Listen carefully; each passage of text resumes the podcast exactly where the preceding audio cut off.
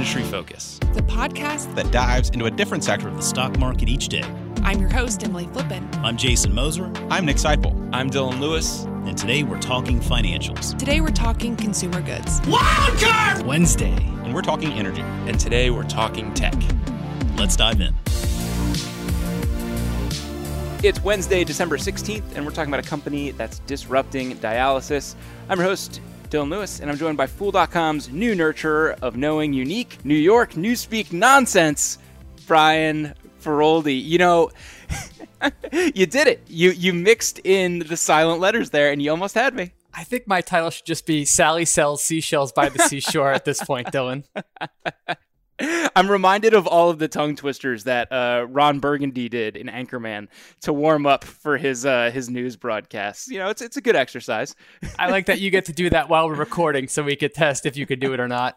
Well, success you know, again, mean, Dylan. The thing is, it's it's the triumph to start, but then I'm warmed up. I'm good to go. You've thrown whatever you can at me, Brian, and if I mess up during the show, it's really just on me at that point. That's, that's right. um, Brian, it is a wild card show, and for folks that have been missing out on some of our Healthcare Wednesday conversations, you are in luck. Uh, we, are talking about medical device companies today, specifically Outset Medical, uh, a pretty interesting name in the dialysis space and a relatively new company.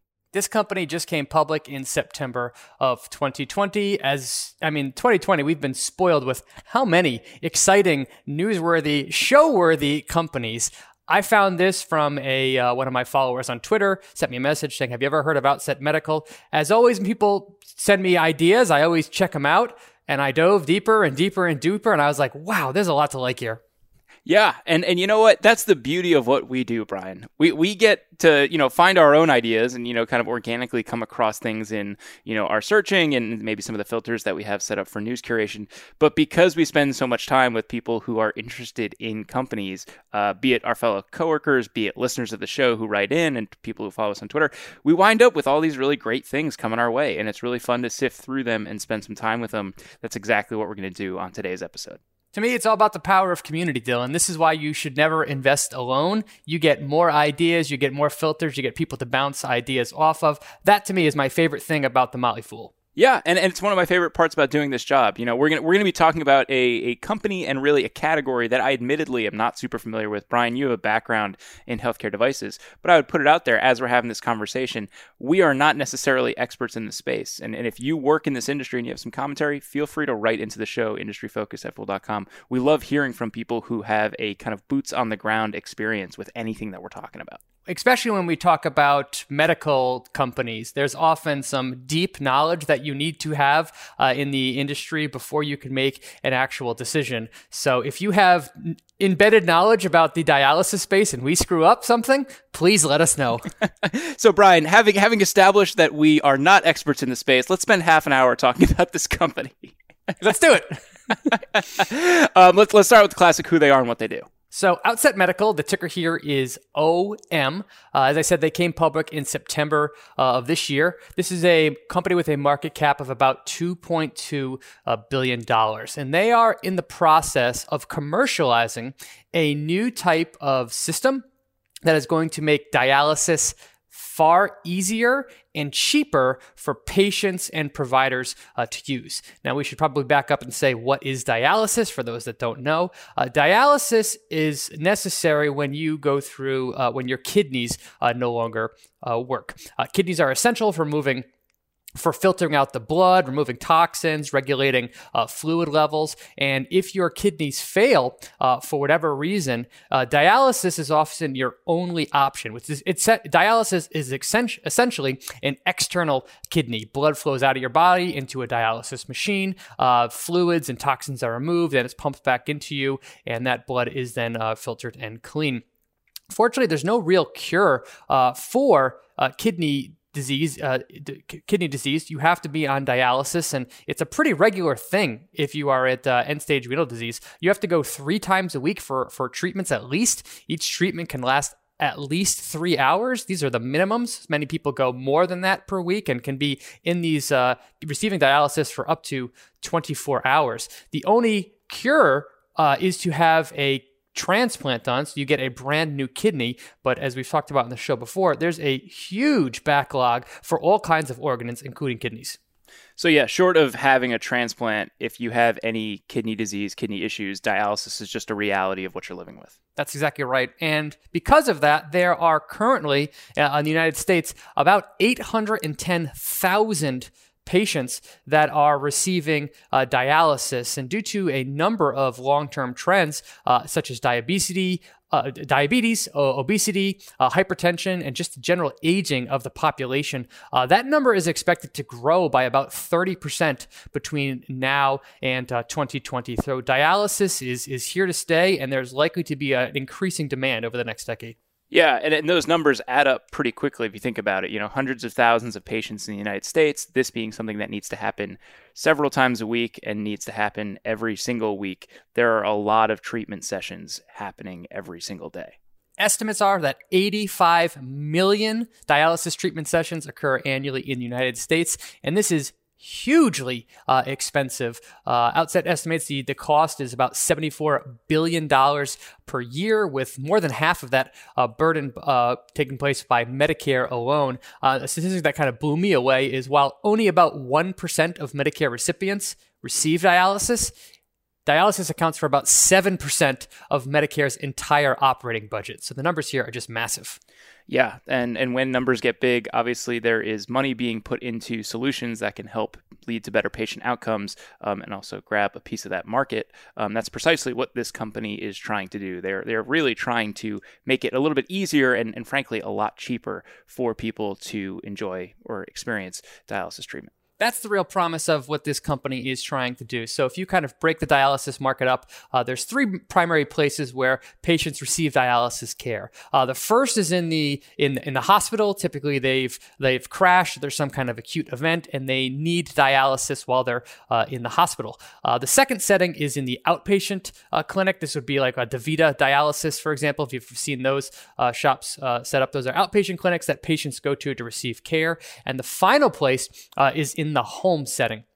There are treatment options available today where you can get dialysis done at home. However, as we'll get into, uh, it is very underpenetrated. There are typically huge training uh, burdens to having uh, these machines in your house. Uh, there's a ton of cost that goes into it and a huge amount of complexity. Uh, for that reason, many patients choose to go to a facility uh, to get that dialysis done as opposed to going it, uh, on the home.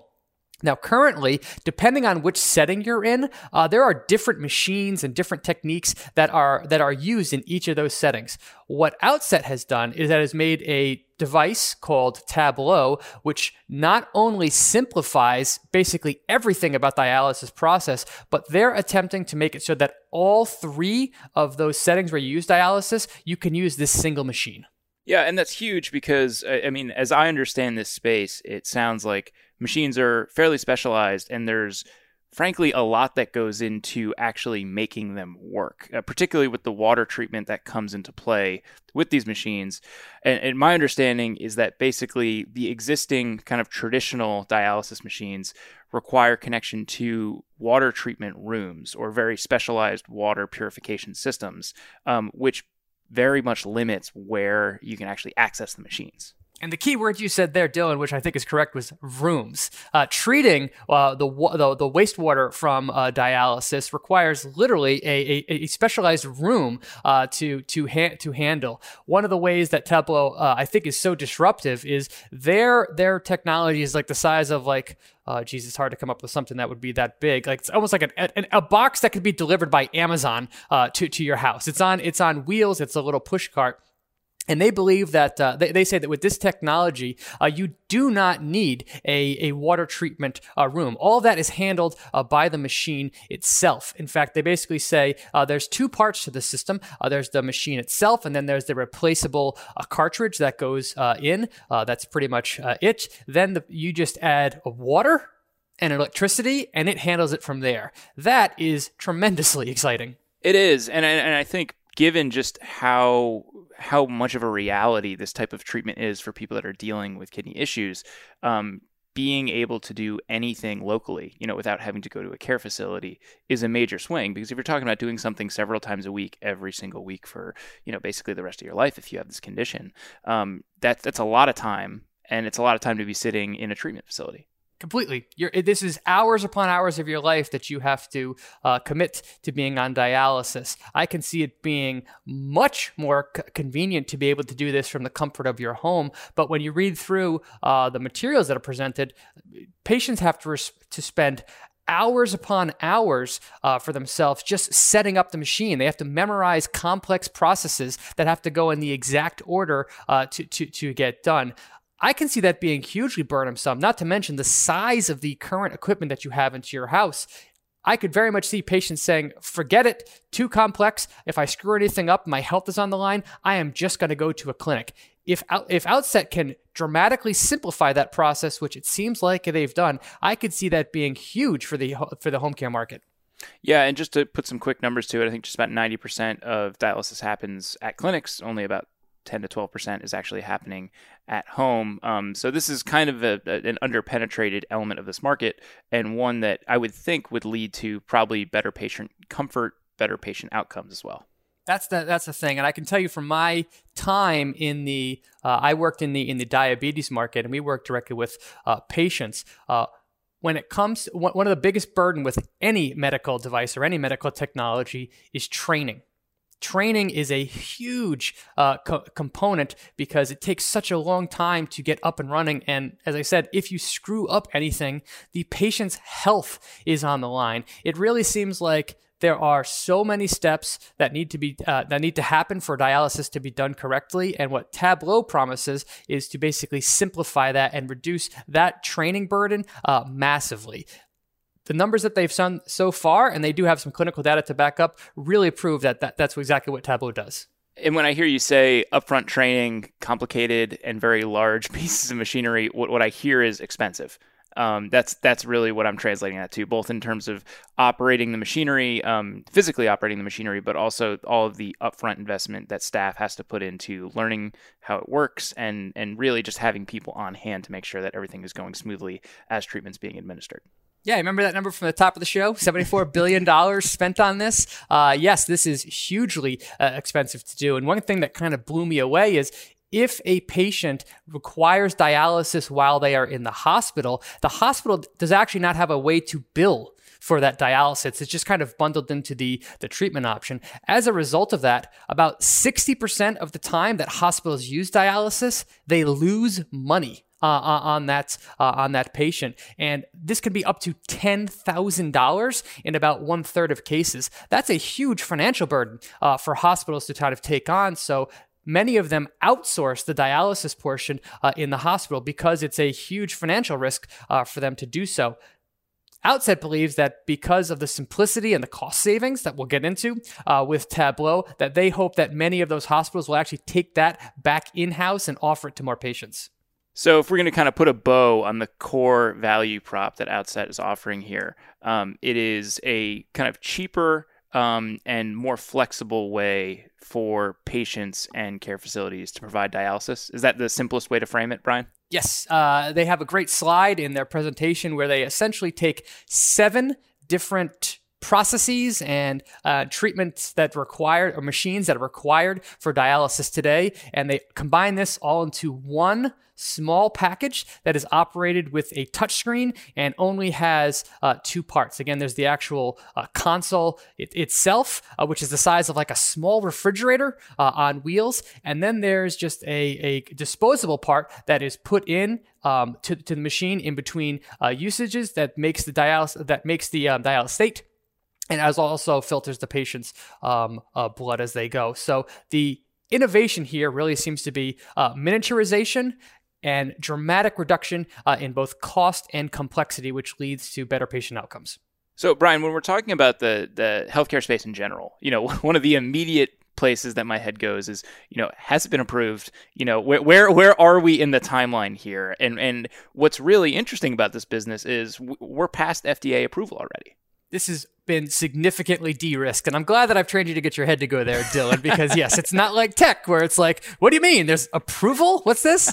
So the uh, this uh, the tablo device received its first uh, fda approval in 2014 so that was over you know six years ago uh, at this point and that was for the acute care setting so like in, in the hospital uh, facility. Uh, more recently in march of this year i mean think of what the world was like in march of this year dylan. Uh, the fda approved the uh, patient the home version uh, of this product and the timing there actually makes a whole lot of sense because covid and going in for dialysis treatments don't really mix. You can see the tremendous interest on the part of uh, the FDA to offer dialysis or, or try and get dialysis going in patients' homes as opposed to having to bring them into the clinic. Yeah, if you could prevent someone from making a trip to the hospital or the clinic three times a week that doesn't need to be there, you know, and, and free up, you know, space and, and you know, uh, appointments for people who need to be there for, for other reasons um, and prevent them from having an exposure risk, that sounds like a win-win to me. Not to mention that these people that are on dialysis are likely extremely uh, have fragile uh, uh, healthcare needs as it is. So COVID for them could definitely be uh, uh, deadly, uh, unfortunately. So the timing of there was for, for, for, fortuitous, but they are making a big push uh, 2020 is going to be a big year for this company to make a push into going into patients' homes. Yeah, and, and so that's a major switch for this business in both kind of how they're how their products being used, but also how they're positioning themselves in the market.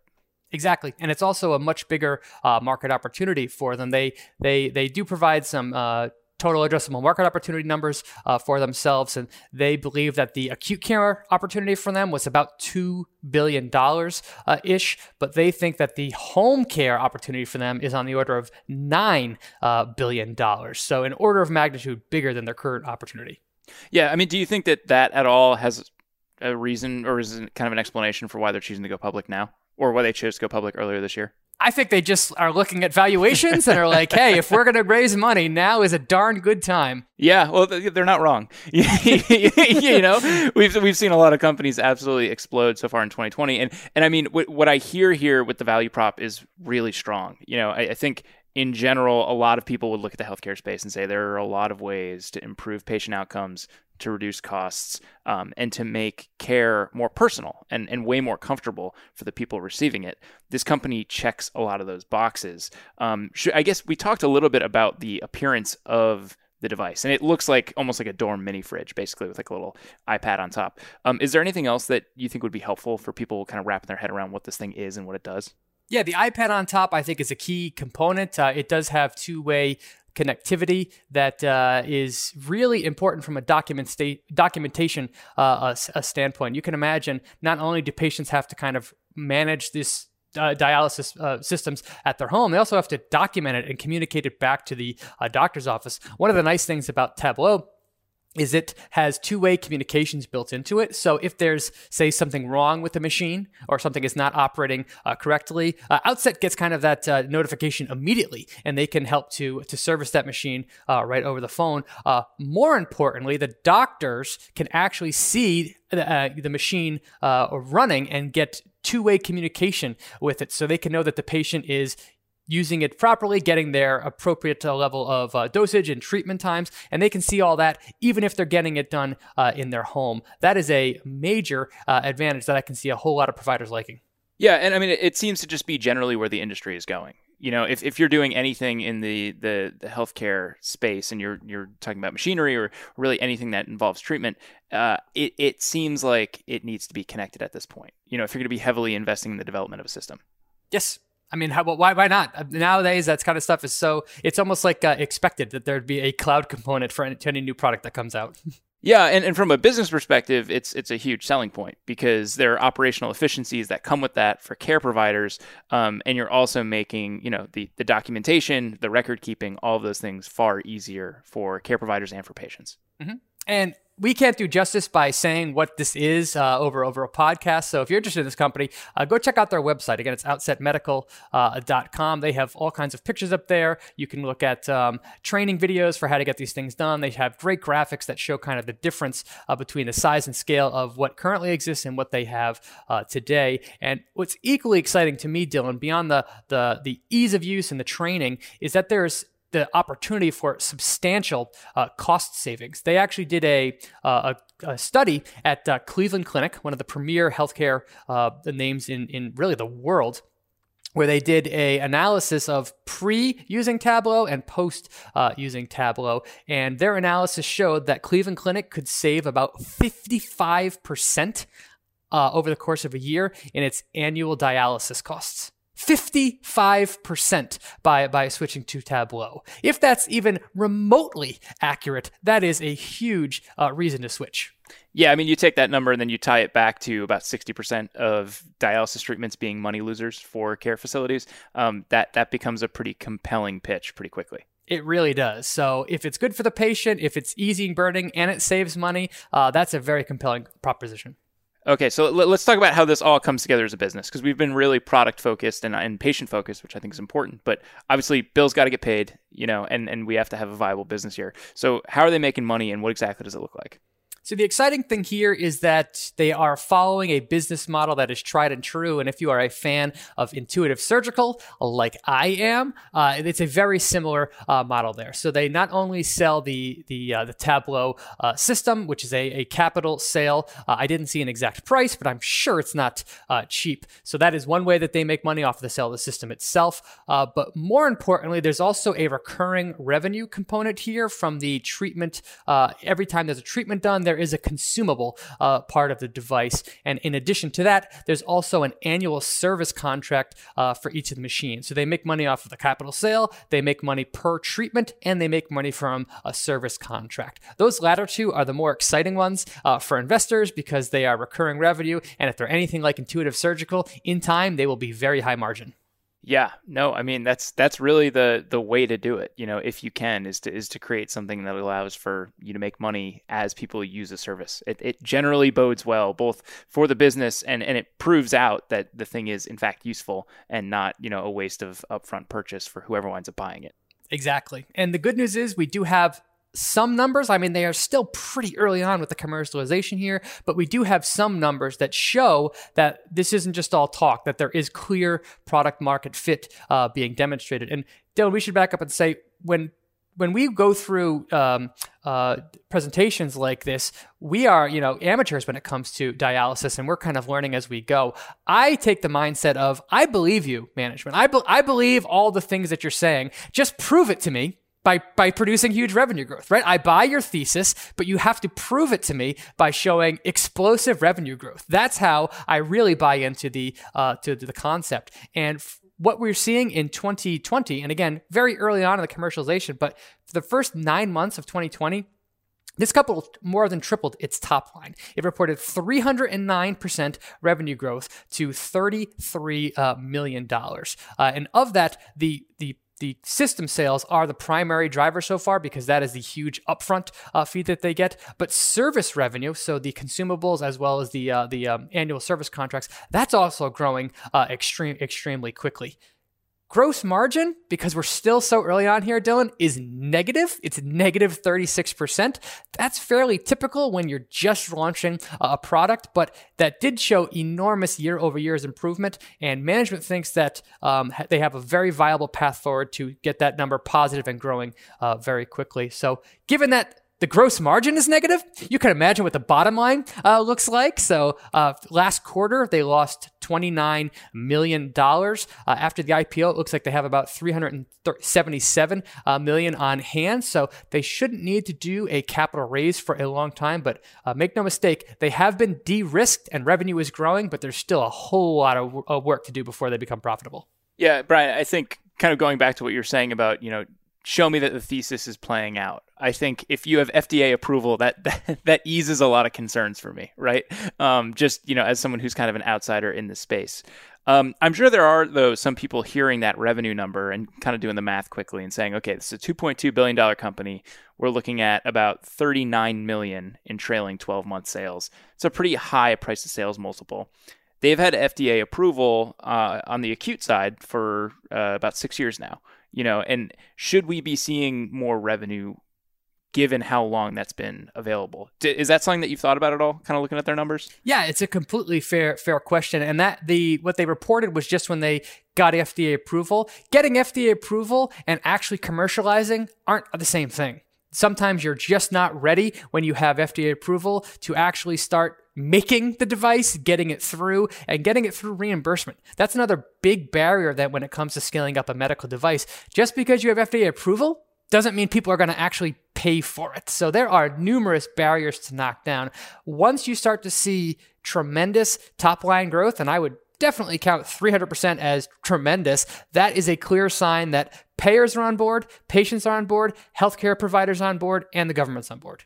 So that timeline is really helpful because if, if we're looking at them in the acute market and seeing this lag, you know, we were you know, talking about how they're looking to get into patient homes and how that is kind of the much larger market for them. Even though they got approval earlier this year, there's probably going to be a lag on that as well, right? Definitely. I mean, it takes time to go in and educate educate doctors on how this works to let alone to try and convince patients to use this in their house and again there's also reimbursement uh, has to get set up Meanwhile, they're doing this during the year of, of COVID. Can you imagine how hard it is to try and do all this kind of stuff over Zoom? Uh, it's just tremendously uh, challenging, even if you can be there in person. So I'm very impressed by the numbers we've seen thus far. So we, we talked about some of the opportunity in front of this company. Um, obviously, there are a lot of industry incumbents that are currently capturing most of that spend. Um, how do you how do you look at them? You know, when when it comes to competitive risks and and their ability to kind of establish a moat and stick out in a space where there's a lot of money being spent, but you know, there's a lot of powers that be that are probably pretty happy to collect that money. Yeah, there are 74 billions of dollars going to other companies that definitely want to maintain the status quo. Uh, so this company building itself a moat is going to be uh, incredibly important. Incredibly important. Uh, for now, typically right after launch, the only moat that you really see is patents and and and know-how. They they I think that they have a lead, at least a multi-year lead with this type of technology uh, over other people, but over um, the existing uh, incumbents. But that is something that we're just going to have to uh, see uh, longer term as their commercial footprint gets built out. I do think switching costs will become an advantage for this company. Once you get up and trained and switched over uh, to this system and it's integrated with your EMR, I could see doctors being very reluctant uh, to switch away from it. But that reluctance is what's working against this company right now as they try to to penetrate and get the market out there. So. Very, very weak moat uh, right right now, but over time, I could see it getting wider. Yeah, that's the tricky thing about switching costs, right? Is they, they they generally work against you before they work for you. that's right, which is why again I always look for revenue growth. It's it's proved to me that everything that you say and you can overcome uh, the switching costs from the incumbents to actually make uh, prove that you have product market fit. When you see very high revenue growth in an industry, especially the medical device industry, that is always super impressive to me. Yeah, and, and I think when you look at things that can overcome those switching costs and the friction of you know having existing systems that work cost savings is probably one of the most compelling ones. And so i do think that that is a strength that they're able to offer as they're having these conversations and possibly something that they can help overcome some of those switching costs they're going to run into. Exactly. But you really have to when, when it comes to healthcare there are so many um, stakeholders that you have to keep in mind. You have to keep in mind hospital administrators, you have to keep in mind doctors, you have to keep in mind patients, you have to keep in mind payers. If you can get all four of them on board, and that is very challenging to do, uh, that's when you really uh, start to see hypergrowth. So, uh, hypergrowth is what we've seen so far, at least as a you know percentage basis, Brian, because we're working on some kind of small numbers here. Um, but there is pretty big potential uh, when we look at what this company has in terms of TAM. Really big numbers. We touched on them briefly before. I just want to re-emphasize them here. Um, 11 billion TAM in the U.S., and that's broken out with that 2.2 billion for hospital care, uh, 9 billion for home-based care, which is kind of the the market that could evolve for them, but it, it hasn't quite yet materialized. Um, I don't know much about this space, Brian. Are, are there other people that are working in this? Like, it, it doesn't feel like the the home care side in particular is a is a very penetrated market. There have been other companies. Uh, one form of full rec was called NxStage uh, Medical. They were acquired, uh, I believe, by the biggest company uh, in the space, which is uh, Fresenius. Uh, they they are kind of the top dog in the industry. But again, those home Uh, the products that were designed for the home have failed. They're they're just still underpenetrated for all the reasons we discussed before. Mostly uh, uh, training and com- complexity. Patients just abandoned home therapy and ended up going back to the clinic. Can Outset break through and into that market? If so, that is a lot of blue ocean for them to capture. So, regular listeners know that there is a kind of classic checklist that we like to run through as we're looking at companies, particularly S1s. Um, and we've kind of vaguely hit on them. We've kind of gone through them normally as we would, just kind of having the conversation about the company.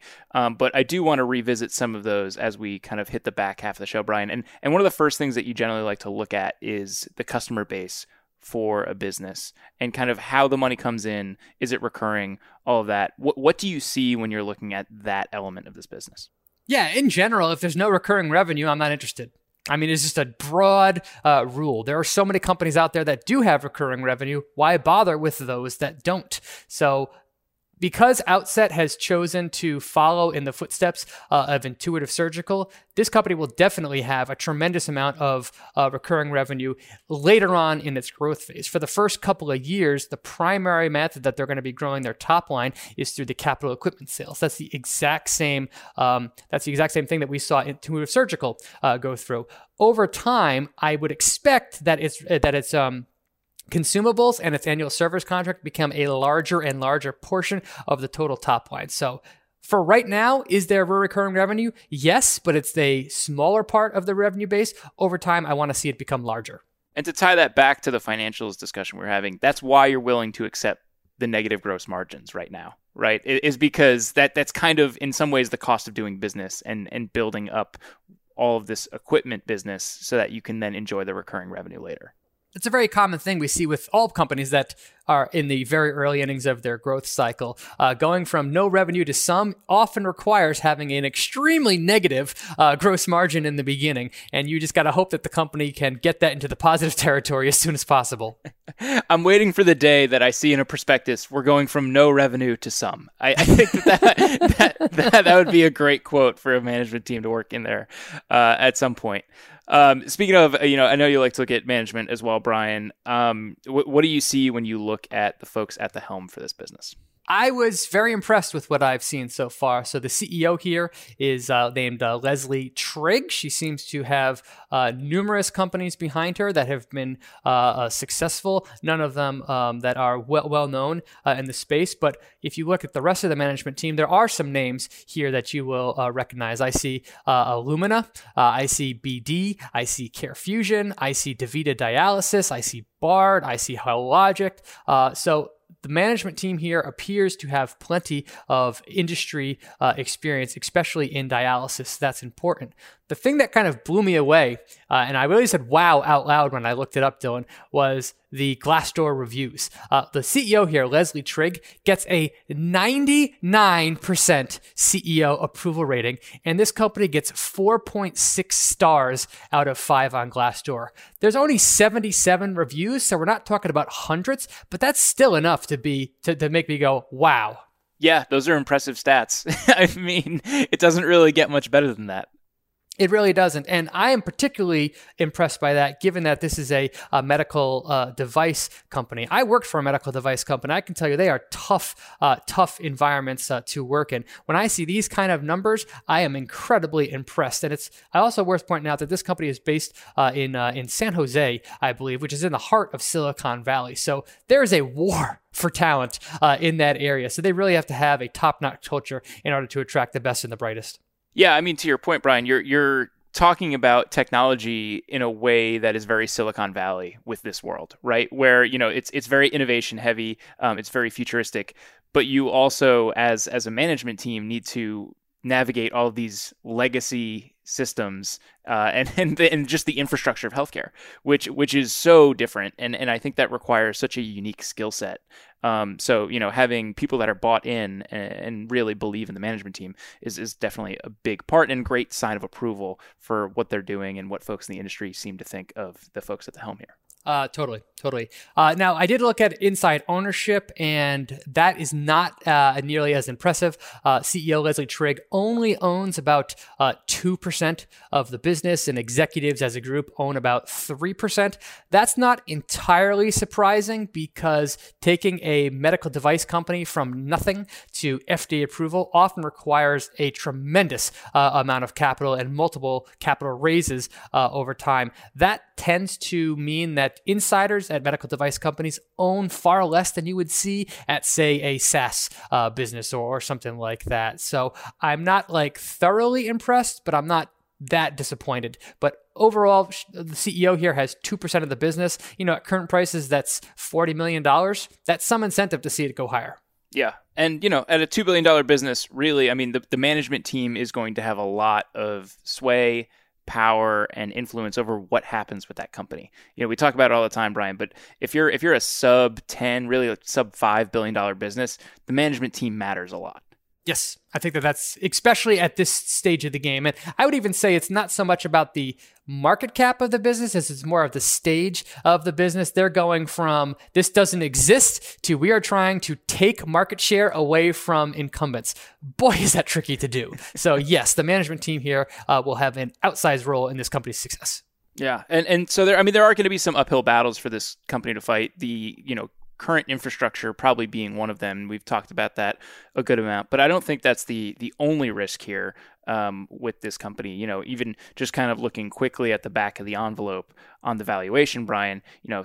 2.2 billion dollar company, just about 40 uh, million in trailing sales. We're looking at you know 55 times trailing sales uh, just for valuation. So this this is obviously a business where growth is a huge part of the story, and living up to that growth is basically going to determine whether or not this investment works out. And that 55 times sales, I mean, that's a high number in any circumstance, but you've got to remember with medical device companies, it's exceptionally hard for them to post the kind of growth that say a software company can can produce because they have to go out they have to train they have to physically ship uh, there are there are many more barriers in place to ramping up uh, commercialization than there is for again software, which can be infinitely duplicated and delivered uh, over the cloud. So this is a company that I would expect if it can grow its top line at a 50% rate uh, for the next couple of years, that would be a, a very good number. So that price to sales multiple is not going to decline as fast as it is for say a company like Snowflake. Yeah. And I mean, something that, you know, investors will kind of have to wait and see a little bit on is, you know, what winds up happening with gross margins, you know, when, when they've hit scale, if they reach scale, because, uh, you know, we'll, we'll accept negative gross margins for a certain amount of time, Brian, but, you know, you, you really want to see um, a margin profile come out that makes sense and, and kind of ultimately factor that into what you're willing to accept from a valuation standpoint as well. Yes, because the risk there is that they they, it costs them more money and it takes them longer to scale than necessary. And at some point down the road, they have to dilute shareholders again uh, with yet another capital raise. So that is something to uh, to look out for. I think they have a couple years of runway uh, for now, but yeah, the next couple years are going to be critical. Um, any other major risks that you notice looking through the S1? Yeah, again, this is a $74 billion industry that has been extremely resistant to disruption. They have a huge challenge ahead of them, to say nothing about the competitors that want to keep it uh, that way. Another risk here is given that it's so early in the game here, customer concentration is a is a big big risk at this point. So their top 3 customers accounted for 23% 17% and 16% of revenue. That is over 50% of their revenue coming from just three customers at this point. That is a problem that should hopefully take care of itself in time as it grows. But for right now, if they lost any of them for whatever reason, look out below. Yeah, no, that that's a that can become a problem very quickly. And you know, you you hope with something like this because of all the things that it offers and because of the switching costs that we highlighted before. You know, customers aren't customers for a year; they're customers for years or decades. Um, and and you know, you're you're able to really become installed there. Um, what what isn't clear to me, having looked through the S1, probably a little bit less than you have, Brian, is whether customers are exploring them as an option, but also maintaining the legacy systems, or whether they've fully switched over. If they've fully switched over, those customers are probably going to be there for a while. If they're exploring both options, you know, there is the risk that those customers can disappear. And the management team did call out that they believe that they have growth potential not only from capturing new customers, but they said that they see a lot of room to grow within their existing uh, customer base. So I think with this kind of technology, it would be uh, common for those on the bleeding edge to give this technology a try, but not use it on all of their patients or in all of their clinics. There is it takes time to transition their entire clinic. So I could see this being in the testing phase for now, and if it goes well, they could they could uh, scale up in time. So again, I expect these numbers to fall over time, but for right now, there's a whole lot of risk. All right, we've talked about the good, we've talked about the bad. Brian, where does this one sit for you? I'm very excited uh, about this company. I could easily see myself becoming a, a, a, shareholder here. I think that they have the technology, uh, the leadership, and the market opportunity to become a multi bagger, uh, even from today's uh, $2 billion valuation. However, I break up my portfolio into three broad categories. There's kind of like high risk growth, uh, low risk growth, and then 10x speculation. This is definitely in a 10x spe- speculation port. So if I buy, it would be as part of a basket approach to kind of taking very small positions in a lot of companies that have tremendous potential. But what I want to know is it on Dylan or Lewis's radar?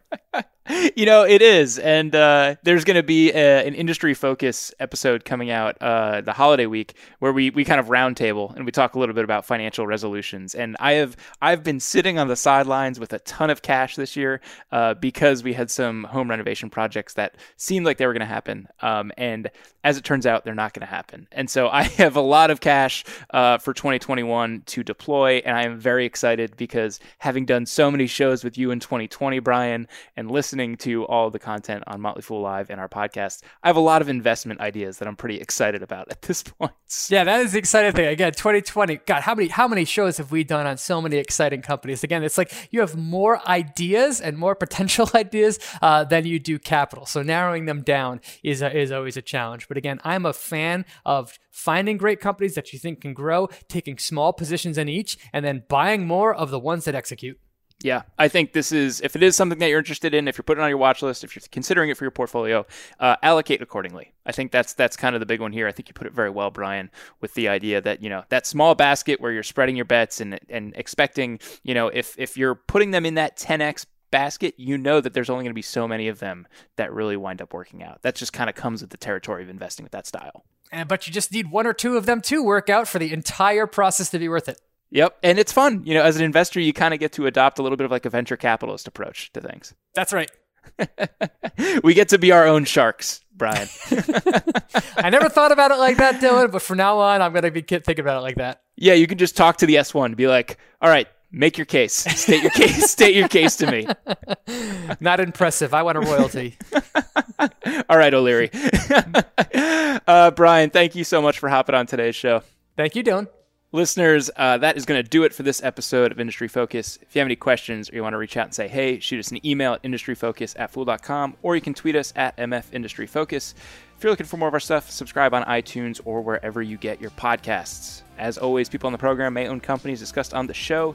The Motley Fool may have formal recommendations for or against stocks mentioned, so don't buy or sell anything based solely on what you hear. Thanks to Tim Sparks for all his work behind the glass today, and thank you for listening. Until next time, Fool on.